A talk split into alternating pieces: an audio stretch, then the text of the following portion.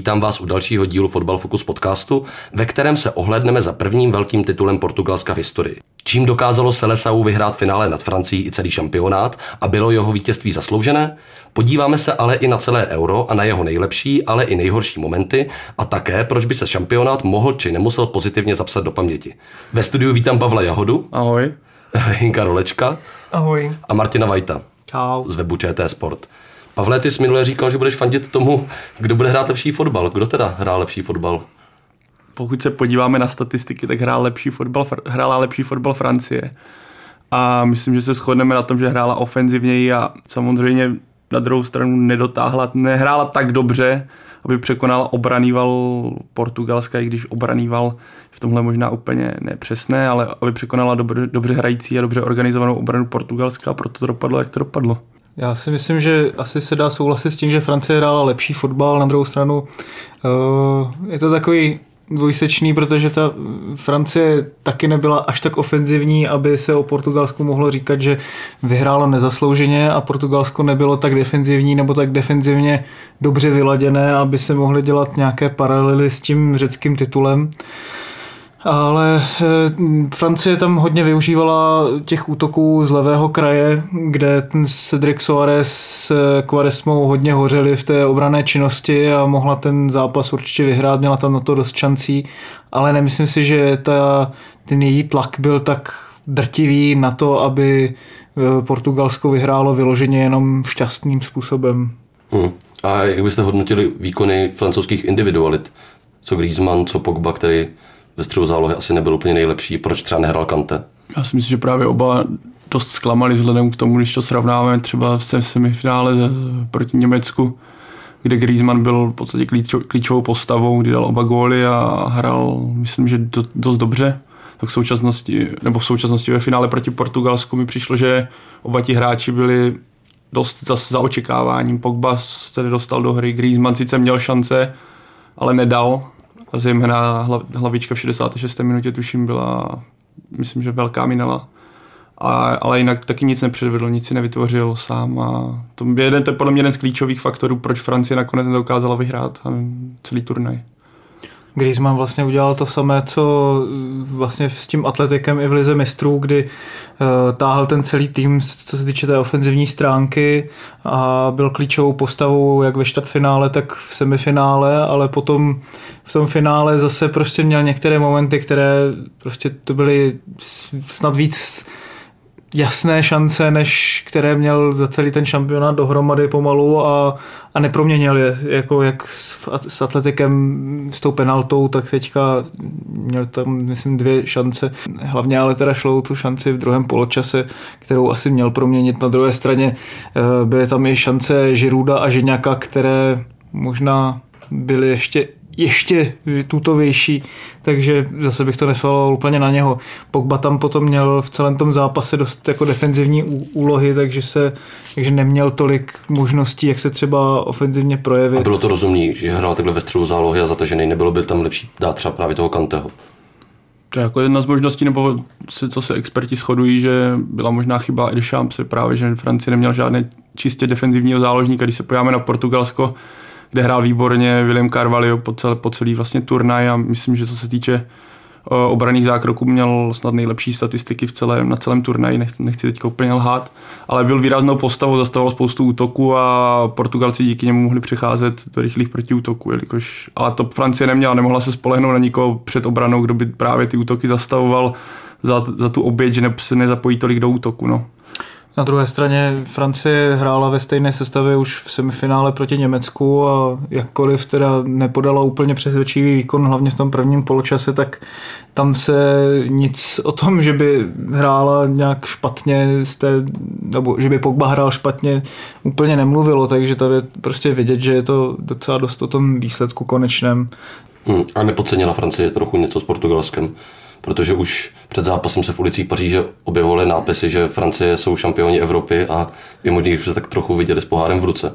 Nebo se projevila fyzická, psychická únava z celého turnaje asi z těžkého zápasu s Německem. No já si myslím, že rozhodně jako nic nepodcenili, to ve finále se asi dát těžko úplně něco podcenit, spíš mohla hrát jistou úlohu mm, únava, protože Francie na rozdíl od Portugalska měla náročnější ten závěr šampionátu. Hrála tuším během sedmi dní tři zápasy, když to Portugalci během deseti dní. Ale spíš takové to velké očekávání, to samozřejmě svazuje nohy.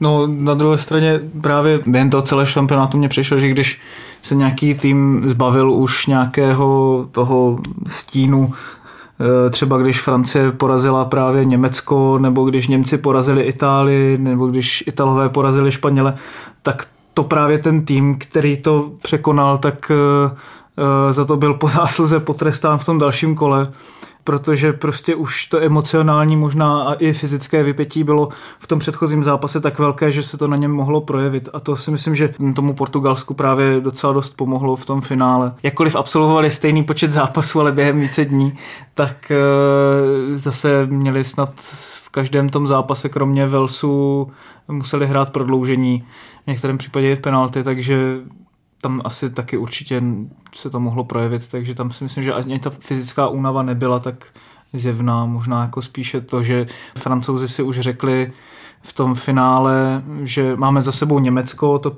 v úzovkách předčasné finále a teď už by to mělo být jednodušší. Tím spíš, že potom vlastně Ronaldo musel střídat po 20 hmm. minutách. To je otázka, no. Já se jako osobně si myslím, že Francie, na Francii bylo znát, že jak ten zápas probíhal a, a to celkově dění kolem nich, že každý očekával, že to prostě doma, doma dotáhnou, jak se jim dařilo v posledních turnajích doma, že to možná trochu už svázalo, což bylo vidět třeba po té inkasované brance od Edera, že už se nebyli schopni vůbec na nic zmoct. Neměli snad, já si myslím, že si byla jedna šance střídajícího Marciala, a která byla snad z offsideu, ale jinak si nic nevytvořili po závěrečných desíti minutách. Což ale myslím, že ten závěr zrovna úplně mluví o té skvělé organizaci portugalské hry. E, vlastně, když to Francie zkoušela nakupovat e, potom už e, těmi vysokými míči, tak tam v podstatě neměla žádnou šanci a Portugalci potom, když se zmocnili balónu, tak dokonce několikrát si prostě došli pro faul a Francie potom v té kouskované hře už eh, se nemohla dostat k nějaký, nějaký kombinaci, která by eh, prostě stála za, za řeč. No. Hmm, a už jsme trochu nakousli toho Ronalda, jeho vynucené střídání, nepomohlo to trochu paradoxně Portugalsku. Tak ve standardkách. Ve standardkách to, určitě přesně, tak, se vidět, přesně že ukázalo. Když se kope standardka, že to může skončit že, i... Přesně, jako já podle mě na turnaj bylo já bych, do, kdybych byl trenér, tak doporučím svým svěřencům faulujte Portugalce, protože ze standardky gol prostě nepadne a podle mě v finále se krásně ukázalo, že když Cristiano se necpe na každou standardku, že Portugalsko může mít výbornou šanci vys standardka Rafaela Guerrera, který nastřelil nečekaně břevno a bylo tam ta vidět, že tam najednou je možnost střílet levou. Proti tomu, kdyby Cristiano střílel, tak Kolman přesně ví, kam ta střela asi půjde a o tom to je. No, no, mimochodem eh, toho pravidla, co si říkal, se asi drželi týmy, protože Portugalsko bylo nejvíce faul, faulovaným týmem a to docela s přehledem, protože 94krát eh, bylo Portugalsko faulováno a na druhém místě Polsko se 73 fauly. Takže... No, je vidět, že analytičtí trenéři tohle vzali v potaz. Impotenci no. Ronalda. Zase si myslím, že mohlo to pomoct při těch standardkách, ale spíš než samotný to zranění, tak vlastně, že by to pomohlo nějak té organizaci hry a způsobu hry Portugalska, tak to spíš pomohlo Portugalsku, co se týče nějakého vývoje zápasu, že tam vlastně 10 minut se řešilo, jestli teda Ronaldo bude nebo nebude pokračovat, byl, ta hra se kouskovala. Francie, jak už jsem říkal, vlastně tak nějak trošku lehce vypnula s tím uh, nasazením potom do konce poločasu si myslím, že si nevytvořili snad žádnou stoprocentní příležitost na rozdíl od toho začátku zápasu, kdy tam docela hodně často hrozili. Takže pro Portugalce bylo velice dobré, když šli za poločasového stavu eh, s 0-0 a potom vlastně druhý poločas mohli zase dál pokračovat tom svém způsobu hry. A jak to, jak to herně změnilo Portugalsko? Já si právě myslím, že odchod Portu- Ronalda jako tu hru částečně změnil, protože Portugalci, když je v týmu takhle silný líder, tak většinou, já si myslím, že to šlo vidět i na českém týmu, že záložníci často, nebo hráči hledali často Tomáše Rosického. A i v tomhle případě se dá říct, že obránci, když často odkopávali míč, tak hledali právě Ronalda, což se změnilo. Za prvé trenér Santos musel změnit systém hry, kdy ze 4-4-2 přešel při střídání Kvaresmi spíš na 4-3-3 a bylo vidět, že už to není takový to nakopávání na Ronalda, který si s tím něco poradí, nějak prostě tu situaci vyřeší, ale hráč, přišlo mě, že časté, častěji to bylo řešený konstruktivněji, ale Zase si myslím, že mm, na tom portugalském příkladu je vidět, že i když vlastně hráli bez toho Ronalda, tak byli schopní si s tím zápasem něco poradit a měli tam docela dost jako individuálně schopných hráčů na to, aby mohli zkusit i jinou taktiku bez toho Ronalda. Když to tohle třeba ten český tým bez toho Tomáše Rosického naopak působil bezradně a nevěděl, na koho se prostě spolehnout v té útočné fázi. Zase to je jako trochu něco jiného, protože jo, Rosický vyloženě je tvůrce hry, když to Ronaldo je špilmachrem v tomhle Mm, samozřejmě. Není. No ano a právě vlastně ti portugalští nějací špilmachři se do té hry vůbec nedostávali, jako třeba Joao Mutíňu, který vlastně kvůli právě tomu, že tím, jak celá ta záloha byla eh, portugalská v podstatě ze hry venku, tím, že to bylo pořád to nakopávání na Ronalda, tak vlastně potom v tom druhém poločase nebo na konci druhého poločasu, kdy on, myslím, přišel do hry, tak uh, to Portugalsko se i taky tak trochu jako více ustálilo, co se týče držení míče. A jak na vás působil Ronaldo po té, co odešel z trávníku a v druhém poločase fungoval tak trochu jako druhý kouč nebo asistent kouče?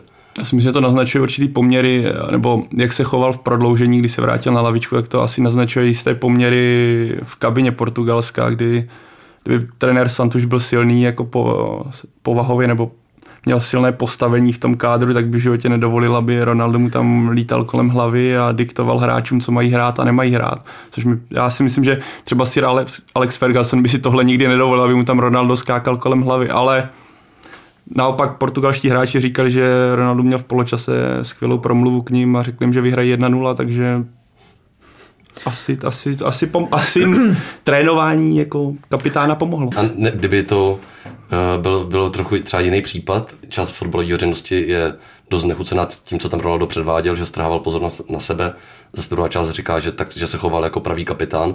A kdyby to bylo třeba v případě Walesu a takhle se choval, uh, choval Bale, tak nebylo by to náhodou, spíš tak, že by všichni říkali, no tak to je prostě ten srdcař, který to tá, utáhne až do konce. No a nebo v příkladě Anglie, kdyby to byl John Terry, že jo, no. na druhé straně, no. takže prostě si myslím, že u toho Ronalda podle mě platí obojí, jako samozřejmě, tak někoho prostě může rozčilovat, že to strhává na sebe, ale zároveň prostě je vidět, že ty, i ty hráči to zmiňovali po tom zápase, že jim ta psychická podpora strašně pomohla a už když se vlastně zranil, tak se všichni se běhli kolem něho a snažili se ho utěšovat a ne, nechat v tom samotného, takže eh, ty poměry v tom portugalském týmu jsou jednoznačně vidět a je vidět, že oni si ho váží a konečně vlastně tam ten Ronaldo jak on kdysi říkal v Reálu Madrid, že je nešťastný, protože necítí, že ta jeho role v týmu nebo respektive role v tom klubu je tak vysoká, jakou by si on zasloužil, tak v tom portugalském týmu tady přesně tohle to měl a myslím si, že to svědčilo vlastně oběma stranám. Takže těžko, těžko říct, jako když nejste hráč na tom hřišti a, a nevíte, jakým způsobem vám to třeba psychicky pomůže. Ederovi to pomohlo docela asi dost, když mu řekl, že, že dá vítězný gól, když tam přijde na hřiště. Samozřejmě nevíme, jestli to nejsou jenom nějaké takové ty řeči do, eh, pro pozápasové rozhovory, jo, ale... Taky to mohl říct mnoha jiným hráčům.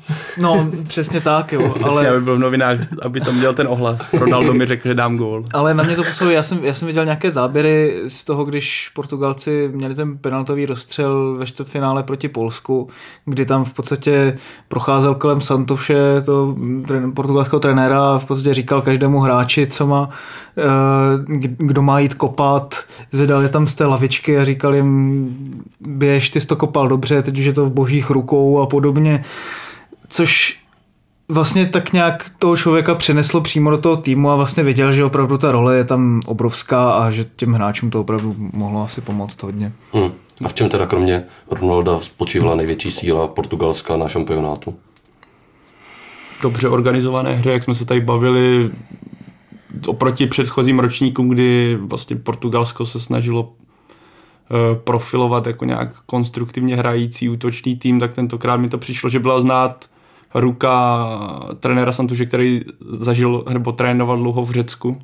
A, ale nechci to přirovnávat řeckému triumfu 2004, ale bylo vidět, že tentokrát Portugalsko hraje dobře ze zadu a a dá se k tomu připočítat to, že tam byly vidět eh, ty útočné individuality. Ronaldo, Nani, Nani, který oproti z Manchesteru zamířil do Fenerbahce, tak ukázal, že je to stále hráč světové kvality a bylo vidět, že když vypadl Ronaldo ze sestavy, tak Nani byl ten, kdo ten tým táhl.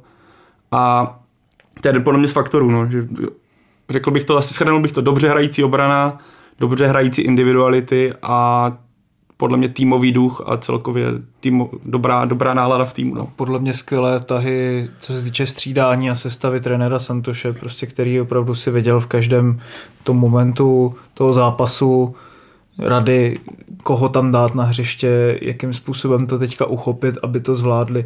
Protože ten tým podle mě ani obraně, přestože v té vyřazovací fázi dostal jediný gól, tak eh, stejně si nemyslím, že to bylo nějak obraně fantasticky zvládnutý, i když samozřejmě výsledky hovoří za všechno, ale prostě dokázali se nějakým způsobem poučit z toho, co dělají špatně, nebo čím by měli vynulovat toho protivníka a to se jim dařilo přes celý šampion, nebo respektive v té vyřazovací fázi hlavně teda se jim to dařilo nejvíc.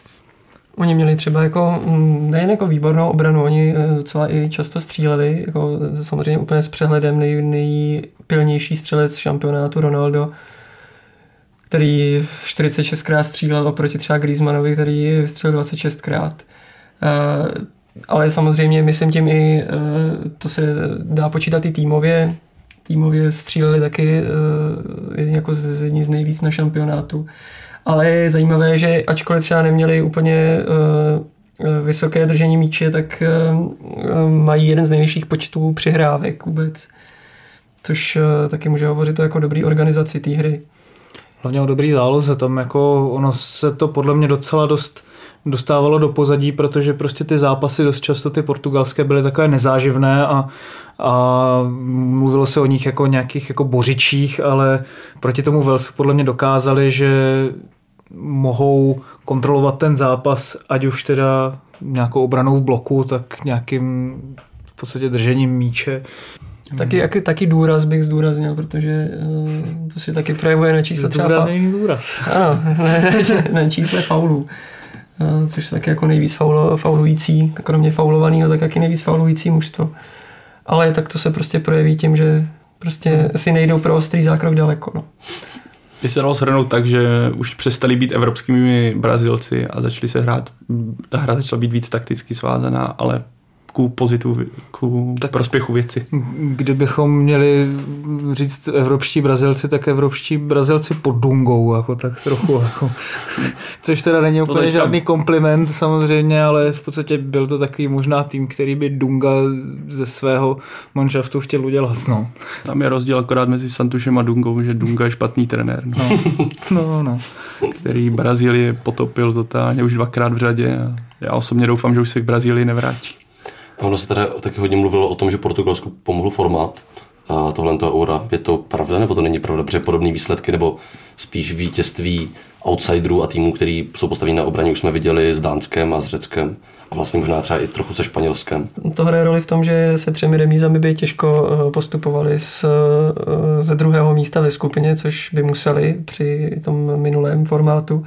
Ale možná by taky hráli jiným způsobem, že jo? To je, to je těžko říct. Ono Ale oni i tak hráli dost aktivně v to, ve skupině, což zase jako eh, oproti, oproti vyřazovací Právě, no. části měli daleko víc držení míče Eh, daleko více střel. Vlastně přehráli všechny, eh, myslím, podle statistik přehráli všechny, všechny své soupeře, ale spíš možná měli smůlu naopak. No, no, přesně tak. Vyhrát. Oni v podstatě, tak v té skupině jim to vlastně nepomohlo, i když teda samozřejmě pomohlo jim to k postupu a potom v té vyřazovací fázi, tak tam už postoupili tak, jak by postoupili v jakýchkoliv jiných letech. No. A myslím si, že takové to naříkání na to, že ze sedmi zápasů šestkrát remizovali, no tak neprohráli no, jako jediný tým neprohráli na tom celém šampionátu, ať už v prodloužení v penaltách v 90 minutách. Hm. Když Pavle, ty si říkal, že už to dávno nejsou evropští Brazilci, nebo že teď aspoň tak nehrají, tak stejně ale pravda, že za posledních 15-20 let vyprodukovali strašně moc individualit světové kvality, přitom je ta země stejně velká, jak Česká republika má podobně velké HDP. Čím to je? Portugalská liga teďka slouží jako ten přestupní můstek pro ty jeho americké hráče, které potom ty, nebo které předtím ty agenti si dokáží vytipovat a dovést právě do té portugalské ligy, což těm mladým portugalským hráčům hrozně svědčí, že se můžou eh, vyvíjet eh, fotbalově vedle takovýchto v podstatě budoucích osobností světového fotbalu. Ale samozřejmě ten trend toho, že tam už ta výchova té mládeže byla na vysoké úrovni, byl zjevný už v 90. letech, když tam byla ta fantastická generace okolo hráčů, jako je Rui Košta, Luis Figu a, a podobně. Takže a samozřejmě taky neopomenutelnou stránku jsou skvělí portugalští trenéři, kteří v posledních několika, 10-15 letech taky docela udávají tempo toho evropského fotbalu. Takže Česká liga by mohla být jakousi přestupní stanicí pro, dejme tomu, balkánské hráče do nějakých eh, zahraničních lig. To si myslím, že proč ne, ale samozřejmě to není takový trh, jako je celý jeho americký. A potom taky, co se týče trenérů, že by samozřejmě co nejvíce z nich se mohlo učit a výchova mládeže naprosto jednoznačná věc. No ale tam to všechno probíhá tak nějak přirozeně, aniž by to bylo vyloženě centralizováno v těch akademiích, jako je to třeba, nevím, v Německu nebo v Belgii. Takže to je taky trochu takové specifické dost, tady ten portugalský příklad. A myslím si, že je hodně těžko replikovatelný třeba v těch našich podmínkách. I když jisté elementy té práce se dají třeba přenést do toho našeho prostředí. Hm. Tak to bude z první části vše a v druhé části se podíváme, ohledneme za celým eurem a taky si zaspomínáme na nejlepší momenty minulé sezóny.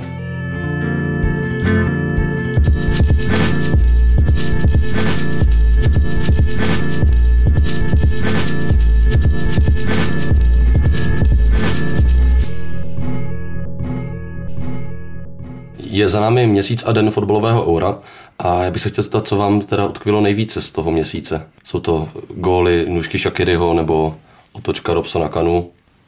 Tak. Blicí Pepe?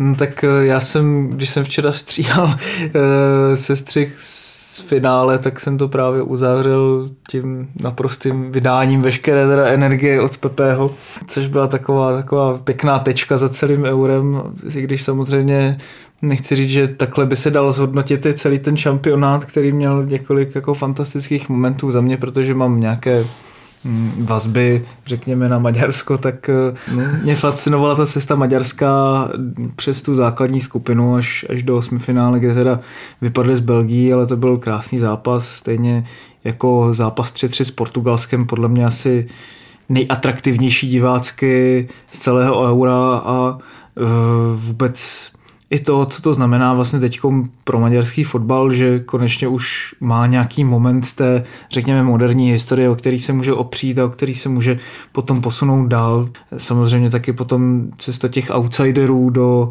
dalekých částí potom toho turnaje, jak od Islandu a Velsu, tak to byl skvělý šampionát. Já právě bych na tohle navázal, já si myslím, že skoro nejpodstatnější věcí na tomhle šampionátu bylo, to rozšíření vlastně, protože právě eh, šanci dostali týmy, které by třeba předtím šanci nedostali, některé z nich. A eh, najednou jsou tady nové příběhy, když to slovo nemám rád, ale prostě okamžiky pro ty národy, který třeba předtím to euro vždycky sledovali jenom z povzdálí a najednou jsou prostě uvnitř dění a najednou se to vlastně jakoby, strašně jakoby rozšířilo mimo ty takový ty klasický, klasický eh, fotbalový velmoci a vlastně jsem hrozně zvědavý, jak se to projeví i příští euro, eh, když se to bude hrát asi ve 13 zemích, anebo jestli to naopak už nebude přílišné rozmělnění, třeba i tím, že ta atmosféra nebude koncentrovaná na jeden stát. Že třeba v té Francii to bylo jako hezky vidět, že eh, ty hloučky těch fanoušků eh, se střídaly v těch jednotlivých městech, že si projížděli ty projížděli pár kilometrů, míjeli se na dálnicích a podobně, když to úplně si nevedu představit, jak tohle třeba bude fungovat za čtyři roky, zase, aby se nevytratila trošku ta atmosféra no, koncentrovaná. Pro mě osobně jako tenhle šampionát podle mě ukázal, že ev, jak je rozdíl mezi evropským a světovým fotbalem, když srovnáme mistrovství světa 2014 a teďka Euro 2016, že je vidět, že evropský fotbal je víc takticky svázaný, což ovlivnil i ten nový formát, že zatímco na mistrovství světa byly k vidění golové hody v semifinále, Němci vyhráli snad 7-1 nad Brazílií, tak teďka bylo patrné, že prostě tým, týmy hrají, je tam vidět, že ta tak trenérská příprava, větší analytická příprava, takže týmy jsou na sebe lépe připraveny a vychází to především z dobře uh, zabezpečené obrany, což myslím Jaroslav Řebík i před, turnajem, před turnajem říkal před eurem, že uh, budou dominovat obrany nad útokem, což se také ve finále asi potvrdilo. No. A to bude jeden z faktorů a také Island. Pro mě osobně ta cesta Islandu je naprosto kouzelná a jsem jako na druhou stranu jsem rád, že se ten turnaj rozšířil a právě islandská cesta, jejich pokřik, který bohužel pro mě trapně převzali francouzi, je jeden z momentů, na které budu rád vzpomínat. Ještě, ještě mě napadlo u toho mistrovství světa, nemyslím si, že úplně by tam byl takový obří rozdíl mezi defenzivní Evropou, nebo respektive takticky svázanou Evropou a, a gólovými hody na celém světě, protože samozřejmě ten, i ty zápasy byly otevřenější a i ty týmy byly tak víc nastavené.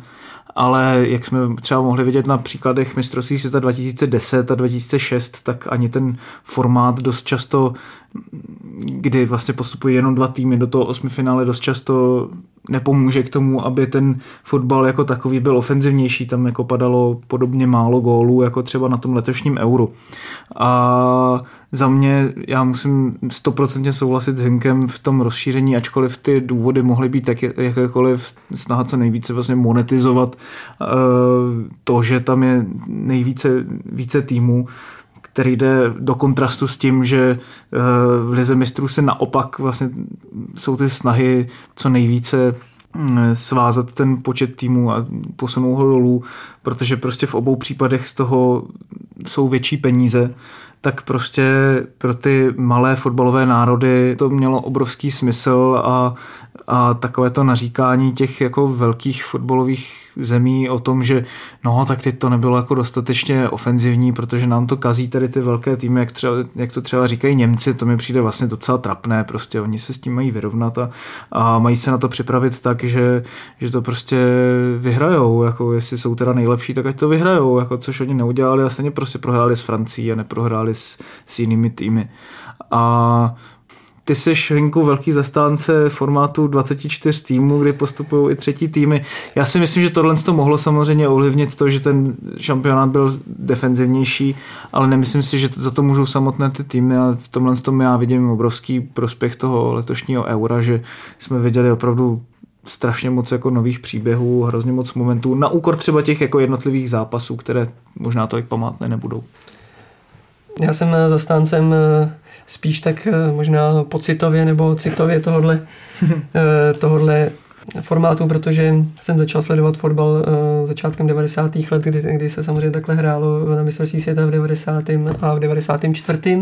A nutno podotknout, že v roce 90 to byl patřil šampionát mezi nejde, nejvíce obrané, takže padalo snad nejméně gólů, nevím jestli úplně v historii, tak No, ono to možná má nějakou spojitost.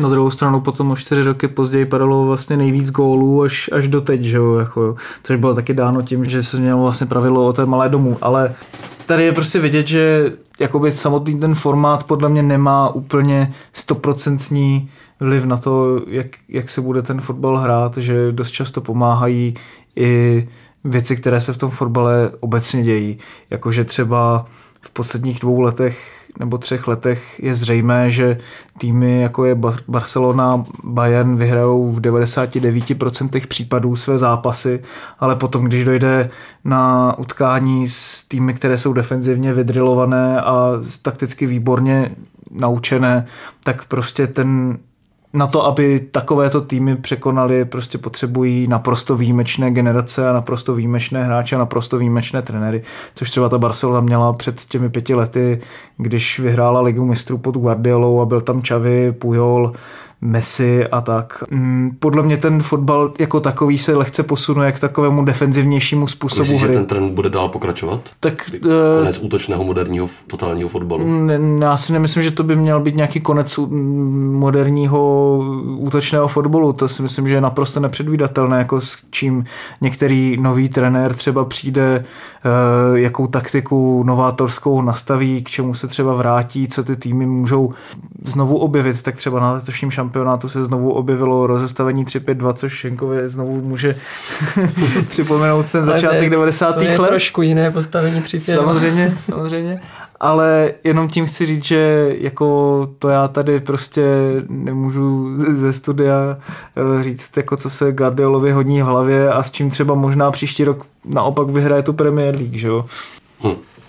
A když se tam ohlídnu za sezónou, a jsou nějaký momenty, na který si vzpomenete třeba za rok, za dva, za tři, ať už v rámci tohohle toho trendu nebo, nebo v čemkoliv jiným. Tak mě osobně, když se k tomu dostanu, tak mě třeba zaujalo samozřejmě to spartanské tažení Evropskou ligou a to já nejsem nějaký fanoušek teda Sparty, ale mě ten fotbal, který předváděla v Evropské lize, minimálně teda v Evropské lize, přišel jako jeden z nejatraktivnějších v celé Evropě jako a to si myslím, že teda mám docela značnou rezervu dost často jako vůči tomu, co hrajou české týmy, ale mě se to opravdu fakt moc líbilo, co, co letos předváděla Sparta. Potom samozřejmě taky uh, výsledky atletika, ty velké souboje ve čtvrtfinále a v semifinále ligy mistrů proti proti Bayernu a, a Barceloně, stejně jako ten souboj osmifinálový Juventusu s, Bar- s Bayernem byl skvělý.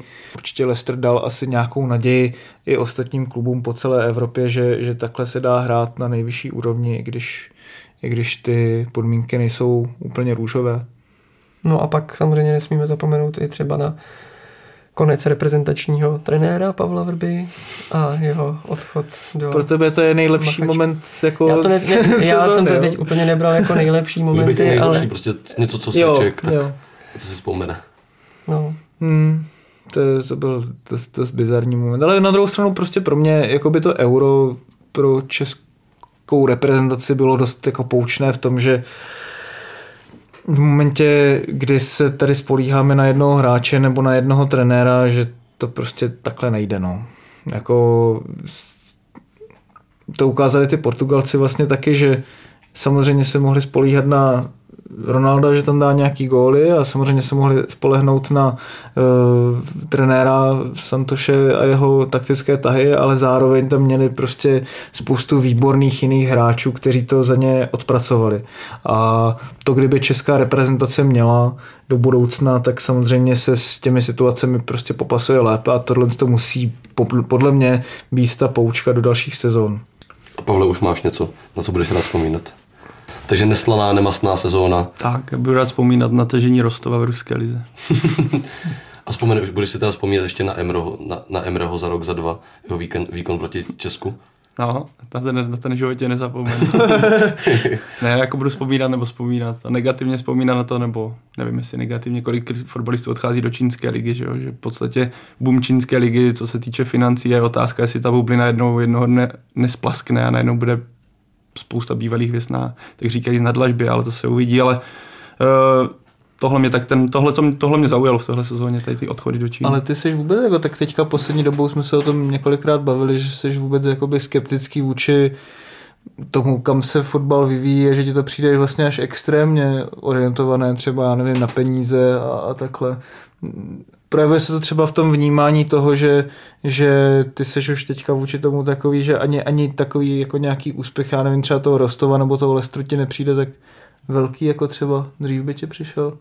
Nevím, mi přijde Rostov a Leicester velký, pro, jako pro mě to zůstává furt velký, já jenom říkám, že uh, se mi nelíbí, že prostě se za, za průměrné hráče nebo za bývalé hvězdné hráče dává 60 milionů euro, mi přijde postavené na hlavu a osobně by se měl udělat nějaký, za mě nějaký platový strop a nějaký určitý hranice by se měly nastavit, protože tady tahle věž se pořád staví do výšky, do výšky je otázka, kdy prostě spadne, no. Nebo se zastaví a nějaký, já nevím, spousta klubů má v současnosti finanční problémy a a jak se říkal, ty no, Liga mistrů se chce uzavřít na nějakou superligu a prostě tohle se mi nelíbí, tenhle způsob, kam fotbal směřuje v současnosti. Zatímco Euro, Euro se otvírá menším klubům, řekněme, kvůli penězům, tak, eh, nebo no přesně, kvůli, jako, asi kvůli primárně kvůli hmm. penězům, tak Liga mistrů se chce uzavřít kvůli penězům a prostě fotbal, z fotbalu se vytrácí taková, já nevím, radost z toho sportu jako obecně pro mě osobně. Ale právě v téhle té sezóně jsi měl i takový ty týmy, jako je Island nebo Wales nebo Leicester, který by to právě tomu člověku nějakým způsobem mohli vrátit to nadšení, jenže už ani vůči tomu nějak nedovedou mít takový nějaký extrémní nadšení, protože prostě ty, stejně jako v minulosti, prostě ty týmy zase nějak zapadnou, ty nejlepší týmy si to všechno skoupí, že jo, ty nejlepší hráče, zase to prostě bude všechno o tom jako, prostě stejně bude dominovat. Stejně to nakonec vyhrál Real Madrid ligu mistrů. I když prostě Atletico vyřadilo Bayern na Barcelonu, tak prostě co, no, tak už stejně prostě Paris Saint-Germain, stejně Juventus, dominují ve svých ligách a nezdá se, že by se to na tom něco mělo změnit. Krásné. Ale to už bude z dnešního Fotbal Focus podcastu vše. Já děkuji hostům, že přišli, děkujeme posluchačům, mějte se hezky a jako vždy nás najdete na stránkách čtsport.cz, mefotbal.cz, ale také na Soundcloudu, iTunes či v dalších podcastových aplikacích, kde nám můžete zanechat hodnocení i recenzi. Naslyšenou na začátku příští sezóny.